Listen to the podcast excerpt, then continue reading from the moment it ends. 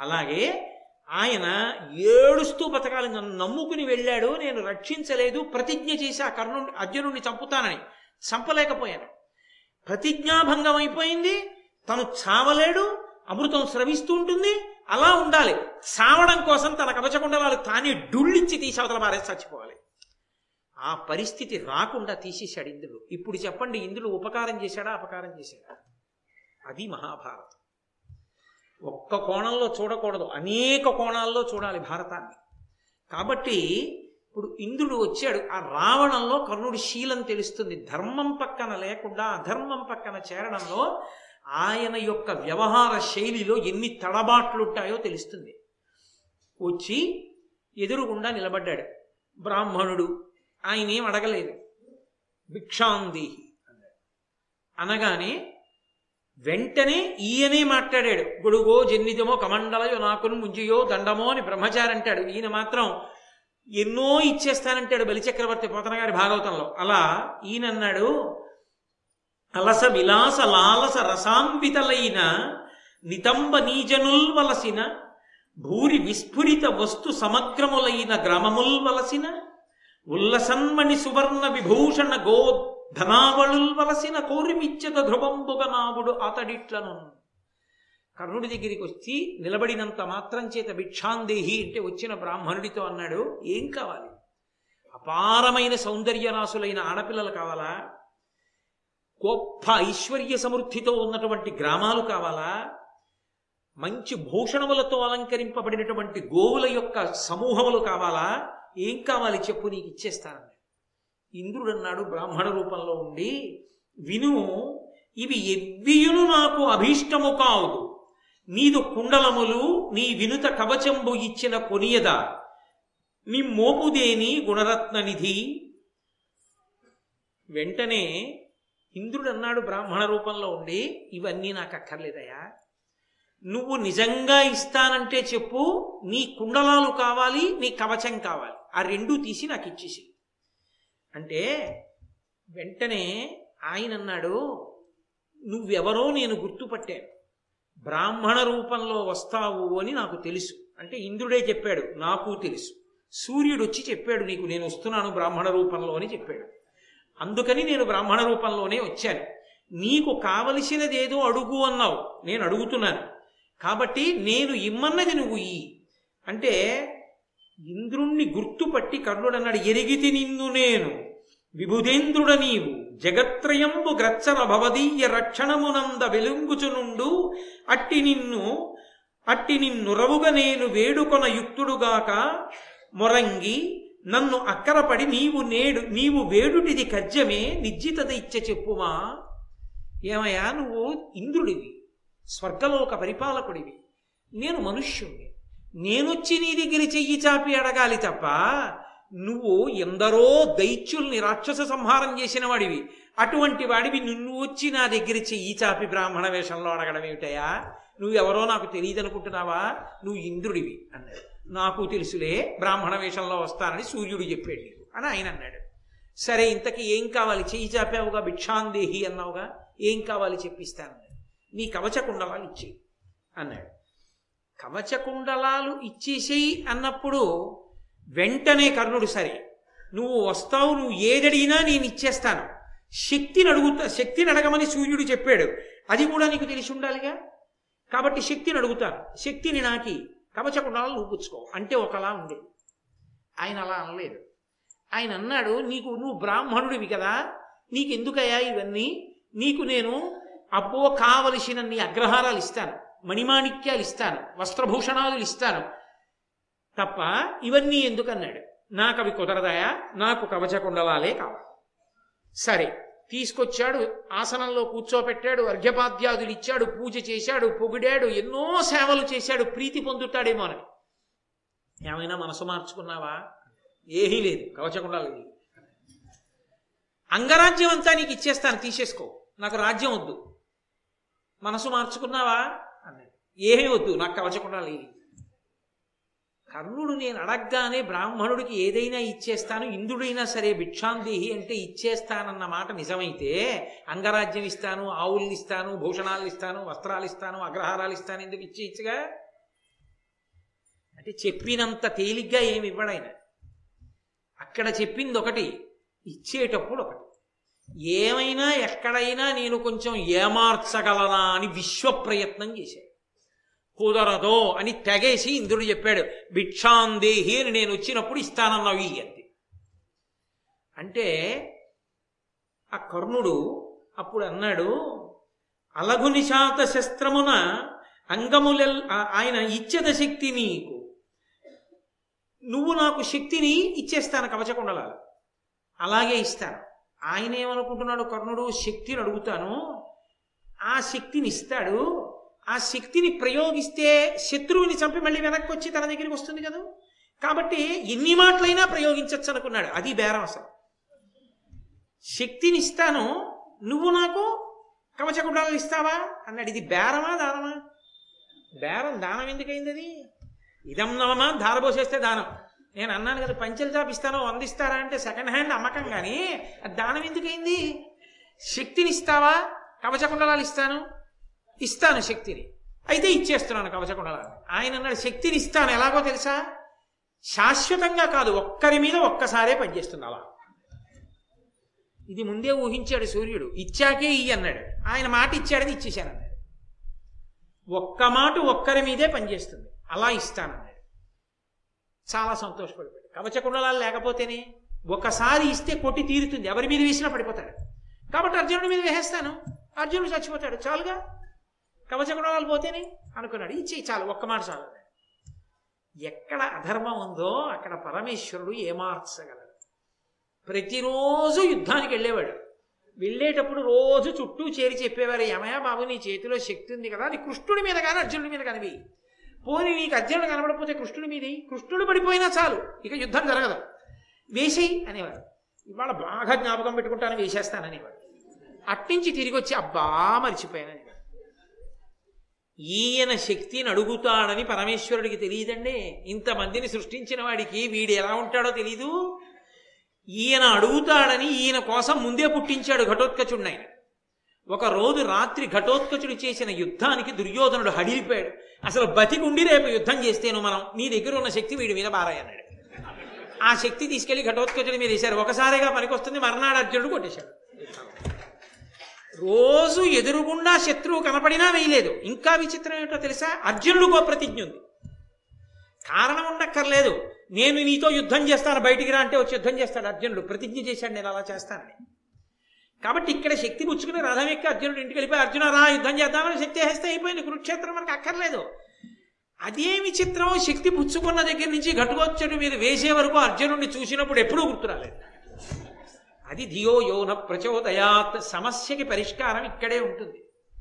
ఇక్కడ ఉన్నది స్ఫురణకి రావాలంటే భగవంతుడు అనుగ్రహం ఉండాలి. అందుకే పూజ ఎంత చేశావు కాదు పూజకి ఫలితం ఏమడుగుతారంటే లఘుగాయత్రిలో ప్రచోదనం అడుగుతారు బుద్ధిని.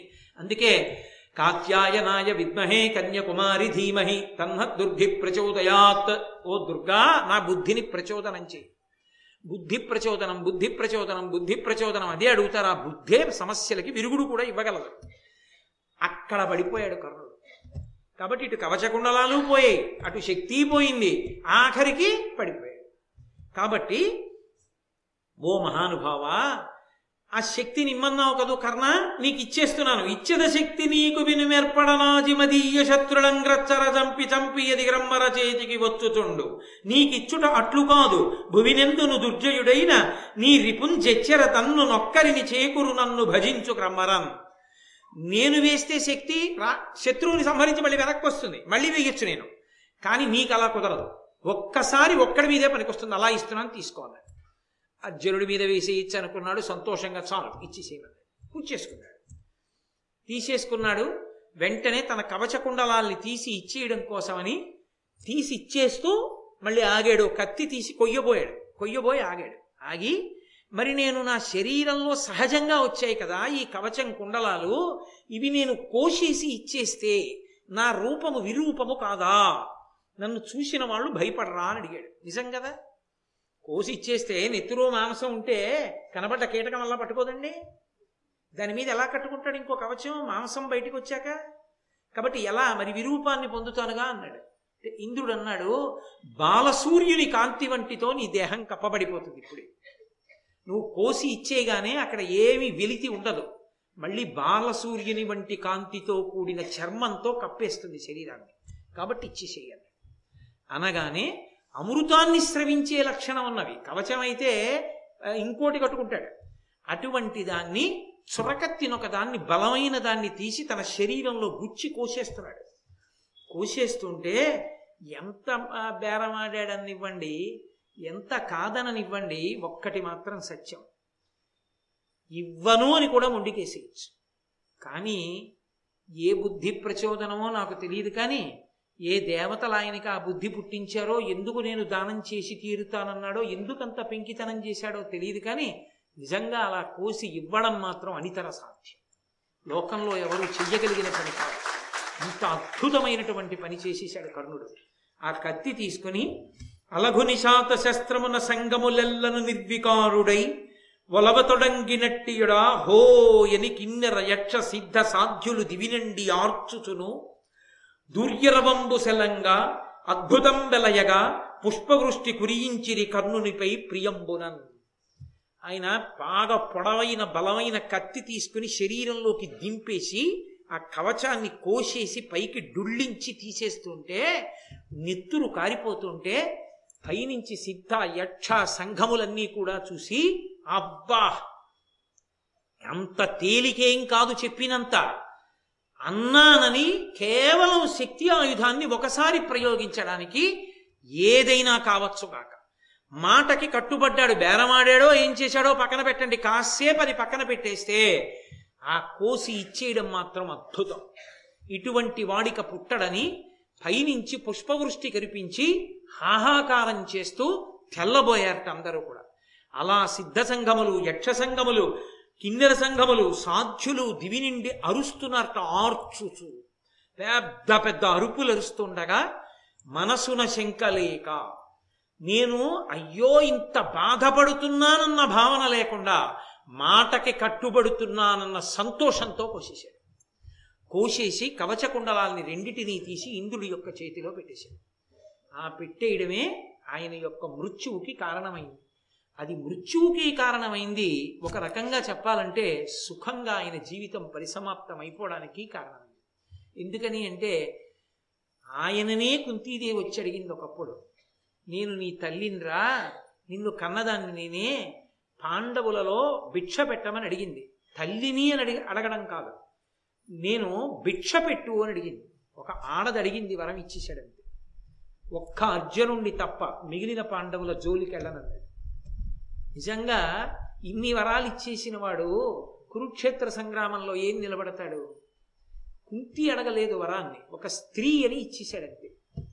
తల్లి అని తెలిసి ఇవ్వలేదు కాబట్టి ఏ తల్లి ఆయన్ని కందో ఆ తల్లే అతన్ని చచ్చిపోరా అని పరోక్షంగా అడగవలసి వచ్చింది. కారణం వివాహపూర్వ శృంగారం అది కొడుకుని కొడుకుగా కాపాడుకోలేకపోయింది. అది ఎంత ప్రమాదమో అది ఒక వ్యక్తితో పోదు. లోకానికే ఎంత ఉపద్రవానికి వెళ్ళిపోయిందో. ఇది ఇక్కడితో పోలేదు. ఆఖరిన అందరూ చచ్చిపోయాక కృష్ణుడు కూర్చున్నాడు ధర్మరాజు కూర్చున్నాడు ధృతరాష్ట్రుడు కూర్చున్నాడు. చచ్చిపోయిన వాళ్ళ పేర్లన్నీ చదువుతున్నారు ఒక్కొక్కటి. ఒక్కొక్క పేరు చెప్తే ధర్మరాజు లేచి నా పక్షం వాడని నువ్వులు నీళ్ళు వదిలేవాడు. ఒక పేరు చెప్తే దుర్యోధనుడు లేచి ఆ, ధృతరాష్ట్రుడు లేచి నా పక్షం వాడని నువ్వులు నీళ్ళు వదిలేవారు. కుంతీదేవి అక్కడే కూర్చుని వింటోంది. కర్ణుడు అన్నారు. నా పక్షం వాడు కాడన్నారు ధృతరాష్ట్రుడు. ఎందుకని అంటే తన బంధువు కాడు. కొడుకుని ఆశ్రయించిన సూతుడు. కాబట్టి నా బంధువు కాడు నేను విడిచిపెట్టను నువ్వులు నీళ్ళు అన్నాడు ధర్మరాజు అన్నాడు నా బంధువు కాడు నేను విడిచిపెట్టను. నువ్వులు నీళ్ళకి నోచుకోవాలి? తర్పణ లేదు. తట్టుకోలేకపోయింది కుంతీదేవి. అప్పుడు చెప్పింది లేచి వాడు నా కొడుకురా పెద్ద కొడుకు ధర్మరాజా నీ అన్నగారు విడిచిపెట్టాడు ఘోర్న ఏడిచాడు. అన్నయ్యని చంపించేశావు కదమ్మా. రాజ్యం ఏలవలసిన వాడు పక్కన చేతులు కట్టుకు నిలబడుతున్నాడు. ఎంత పని చేశావమ్మా? చప్పేసే వరకు చెప్పలేదు. ఆడదాని నోట నువ్వు గింజనానినంతసేపు నిజము దాగకుండుగాక ఇంత కష్టపడింది. ఏం సాధించుకుంది? ఇంత కష్టపడింది ఏ బిడ్డల కోసం కష్టపడిందో ఆ బిడ్డల్లోనే పెద్దవాడు ధర్మాత్ముడు శపించాడు తల్లిని. ఒక్క వివాహపూర్వ శృంగారం అన్న కళంకానికి జీవితం అంతా ఏడుస్తూనే ఉంది కుంతీదేవి అంతటి మహాతల్లి. కానీ ఆమె జీవితంలో అది ఒక మాయని మత్సగా మిగిలిపోయింది. అందుకే తస్మాత్ జాగ్రత్త జాగ్రత్త. ఆ జోలి వెళ్ళవద్దు ప్రమాదకరము. దాన్ని నిర్ణయించడానికి పెద్దలు ఉన్నారు పెద్దలు నిర్ణయం చేస్తారు తప్ప అన్నగారు పెళ్ళి చేసుకోడు చెల్లెలు పెళ్ళి చేసి చేసుకుంటానంటాడు. అంతే తప్ప ఆడపిల్ల స్వతంత్రించి నేను పూర్తి చెయ్యక్కర్లేదు వాక్యాన్ని మీరు అర్థం చేసుకోగలరు. కాబట్టి మహాభారతం అంత పరమ పవిత్రమైనటువంటి సందేశాన్ని ఇస్తోంది. దాని చేత మహానుభావుడైనటువంటి కర్ణుడు తుట్టతుదన సహజ కవచ కుండలములని తీసి ఇచ్చేసి యశోవిరాజితుడయ్యాడు. పుష్పవృష్టి కురిసింది పైనుంచి. ధర్మరాజు గారి బెంగ తీరిపోయింది. అమ్మయ్యా కర్ణుడి యొక్క కవచ కుండలాలు పోయాయి. కాబట్టి ఇప్పుడు కురుక్షేత్ర సంగ్రామంలో నిలబడలేడు. మా అర్జునుడి ముందు. ఇప్పుడు మాకు రాజ్యము హస్తగతమవుతుందని ధైర్యపడ్డాడు. ఎక్కడ ధర్మం ఉందో దానికి అనుకూలంగా పరమేశ్వరుడు తీర్పు చెప్పాడు. ఇన్ని విషయాలతో కూడుకున్నటువంటి గంభీరమైనటువంటి ఈ ఘట్టాన్ని ఆరణ్య పర్వం చివరలో చెప్పారు ఎర్రాప్రగడ వ్యాసుల వారి హృదయాన్ని అందుకుని. ఆరణ్య పర్వం చాలా విశేషమైన పర్వం. ఎందుచేత అంటే కోరి కోరి వింటారు ఆరణ్య పర్వాన్ని. కారణమేమి అంటే ఒక్క ఆరణ్య పర్వాన్ని విన్నట్టయితే మొట్టమొదట దాని యొక్క శక్తి ఏమిటి అంటే ధర్మము యొక్క శక్తి ప్రకాశిస్తుంది. రెండవది ఏమిటి అంటే పరమతేజోమూర్తులైనటువంటి నిత్యాగ్నిహోత్రీకులైన కొన్ని వేల మంది బ్రాహ్మణులు ఎప్పుడూ ధర్మరాజు గారి పక్కన ఉన్నారు. బ్రాహ్మణ సేవ బ్రాహ్మణ పూజ తీర్థయాత్ర మార్కండేయ మహర్షి దర్శనము రోమశ మహర్షి దర్శనము కృష్ణ దర్శనము ఇవన్నీ కూడా ధర్మరాజు గారికి రాబోయే కాలంలో కురుక్షేత్రంలో పెట్టని కోటలై కాపాడాయి. అంతమంది ఆశీర్వచనాన్ని పొందాడు. ఆరణ్య పర్వంలోనే మహాపతివ్రతలైనటువంటి సీతమ్మ తల్లి దమయంతి సావిత్రి బ్రాహ్మణి ఆ తరువాత ద్రౌపదీదేవి వీళ్ళ యొక్క కథలు నడిచే వాళ్ళ యొక్క గొప్పతనాలు ప్రకాశించే ఆరణ్య పర్వము ఆరణ్యకము అంటే ఏమిటో నేను మీతో చెప్పాను. ఉపనిషత్ గురువు శిష్యుడికి బోధించేది. ఆరణ్య పర్వమునందంతా కూడా గురువులు శిష్యులకు గొప్ప గొప్ప కథలు చెప్పి ధర్మమునందు ఊంచుకునేటట్టు చేశారు కాబట్టి దాన్ని సంస్కృత భాగవతం వనపర్వం అని పిలిస్తే దీన్ని ఆరణ్య పర్వం అని పిలిచారు. ఎందుకని అంటే ఇందులో ఉపనిషద్ రహస్యాలు ఉన్నాయి బ్రాహ్మణుల వలన ధర్మరాజు తెలుసుకున్నాడు గురువుల వలన తెలుసుకున్నాడు. అంత గొప్ప పర్వమని సమస్త ప్రయోజనములను తీర్చగలదని ఎటువంటి ప్రమాదాన్ని తప్పించగలదని ఆరణ్య పర్వాన్ని తప్పకుండా వింటారు. ఒక దేవాలయంలో ఆరణ్య పర్వం ప్రవచనం కానీ జరిగితే మీరు నమ్మండి ఆ దేవాలయం యొక్క తేజస్సు కొన్ని రెట్లు పెరిగిపోతుంది. ఆరణ్య పర్వం అంత గొప్ప పర్వం ఆరణ్య పర్వం. అటువంటి ఆరణ్య పర్వాన్ని రేపటి రోజు ఉపన్యాసంతో పూర్తి చేస్తాను. యక్ష ప్రశ్నలతో రేపటితో ఆరణ్య పర్వం పూర్తయిపోతుంది. మన అదృష్ట విశేషం ఏమి అంటే రేపటి రోజున బహుశ ఆరణ్య పర్వ ప్రవచనానికి ప్రీతి పొందాడో ఏమో అయ్యప్ప స్వామి. మనకి ఇక్కడ జరిగేటటువంటి సమస్తమైన వైదిక కార్యక్రమముల ఎందు బ్రహ్మస్థానంలో కూర్చునేటటువంటి సుబ్రహ్మణ్య శర్మ గారు అనుకోకుండా నా దగ్గరికి వచ్చి ఒక కోరిక వ్యక్తం చేశారు. నేను కోనసీమ నుండి అక్కడి నుంచి కూడా బాగా వేదం చదువుకున్నటువంటి ప్రకాండులైన బ్రాహ్మణులందరినీ పిలిచి వాళ్ళందరితో వేదం చదివించి స్వంతంగా దేవాలయం కూడా పెట్టక్కర్లేదు. నా డబ్బులతో నేను వాళ్ళ పూజ చేసుకుని వాళ్ళతో వేదం చదివిస్తానన్నారు నేను తెల్లబోయా. ఇది కదురా అరణ్యపర్వం అంటే అంటే ఈ పర్వం పూర్తయినప్పుడు రోమశ మహర్షి మార్కండేయ మహర్షి ఆ బ్రాహ్మణులు వీళ్ళందరూ కూడా ఇప్పుడు రేపు రాబోతున్నటువంటి బ్రాహ్మణ మండలినంతటిని ఆవహించి వచ్చి ఇక్కడ వేదమంత్రాలు చదవబోతున్నారు. అది ఇలా సిద్ధించిందనమాట. నా ప్రమేయం లేకుండా నేను చెప్పకుండా బ్రహ్మస్థానం పూనుకుంది. మార్కండేయ మహర్షి ఎలా పూనుకున్నారో అలా పూనుకున్నారు ఆయన. ఎంత విచిత్రం రా అనుకున్నాను. అందుకే రేపు ఆరణ్య పర్వ ప్రవచనం పూర్తయిపోగానే ఎందరో బ్రాహ్మణోత్తములు వస్తున్నారు. వాళ్ళందరూ కూడా వేదస్వస్తి చేస్తారు. ఆ వేదస్వస్తి అయిపోయిన తర్వాత శర్మ గారు వాళ్ళని ఆరాధన చేస్తారు. ఆ పవిత్ర కార్యక్రమాన్ని మనందరం పూర్తి చేసుకుని బహుశ ఏర్పాటు చెయ్యకుండానే ఇంకొకరి ద్వారా అంతమంది బ్రాహ్మణులు వచ్చి వేదస్వస్తి జరుగుతూ ఆరణ్య పర్వం పూర్తయినటువంటి భారత ప్రవచనం ఈ మధ్య కాలంలో బహుశా ఒక్క ఈ దేవాలయంలోనే జరుగుతుంది. కాబట్టి రేపటి రోజున ఆ అదృష్టాన్ని జారవిడుచుకోకుండా ఆ బ్రాహ్మణోత్తముల ఎందు మార్కండేయాది మహర్షుల దర్శనం చేసి అనుగ్రహాన్ని పొందడానికి మీ అందరూ కూడా తప్పకుండా రండి. రేపు ఆరణ్య పర్వాన్ని పూర్తి చేస్తాను. చక్కగా మీ మనందరం కృష్ణ భగవానుని యొక్క దివ్యమైనటువంటి అనుగ్రహంతో సర్వకాలముల ఎందు ధర్మాన్ని అనుష్ఠించి భగవంతుని యొక్క పరిపూర్ణమైన రక్షణ ఆయన యొక్క నిర్హేతుకమైన కృపా కటాక్ష వీక్షణముల చేత పొందుతామని వేరొక్కసారి ధైర్యంతో సెలవిస్తూ రేపు సాయంకాలం ఆరు గంటల ముప్పై నిమిషాలకి ఖచ్చితంగా ప్రసంగం ప్రారంభమైపోతుంది. అందులో చాలా గంభీరమైనటువంటి భాగం నడవాలి. ఎందుకంటే ఆరణ్య పర్వం పూర్తవడం కూడా బ్రాహ్మణ రక్షణతోటే పూర్తవుతుంది. ఆరణి కోసం పెడతారు పాండవులు. వెళ్ళినప్పుడే యక్ష ప్రశ్నలు వస్తాయి. ఒక బ్రాహ్మణుణ్ణి కాపాడడం ఎంత గొప్పో బ్రాహ్మణ ధర్మం ఎంత గొప్పదో చెప్పడంతోనే రేపటి ప్రసంగం పూర్తవుతుంది. ఆరణ్య పర్వం అంతా అలా ప్రారంభమై అలాగే పూర్తయింది. ధౌమ్యుడి సూక్తంతో మొదలై బ్రాహ్మణులతో పూర్తయింది యక్ష ప్రశ్నలతో కాబట్టి రేపటి ఘట్టం అత్యంత కీలకమైన ఘట్టం ఆరణ్య పర్వ పరిసమాప్తి. ఆ పైన రేపటి కార్యక్రమం అయిపోయిన తరువాత ఏమి? అన్నదాన్ని రేపు ప్రకటిస్తాను మంగళాశాసనపరై మదాచార్య పురోగమై సర్వైశ్చ పూర్వైరాచార్యై సత్కృతాయాస్తు మంగళం. మంగళం కోసలేంద్రాయ మహనీయ గుణాత్మనే చక్రవర్తి తనూజాయ సర్వభౌమాయ మంగళం. ఉమాకాంతాయ కాంతాయ కామితార్థప్రదాయినే శ్రీగిరీశాయ దేవాయ మలినాథాయ మంగళం. సర్వం శ్రీ ఉమామహేశ్వర పరబ్రహ్మార్పణమస్తు. స్వస్తి.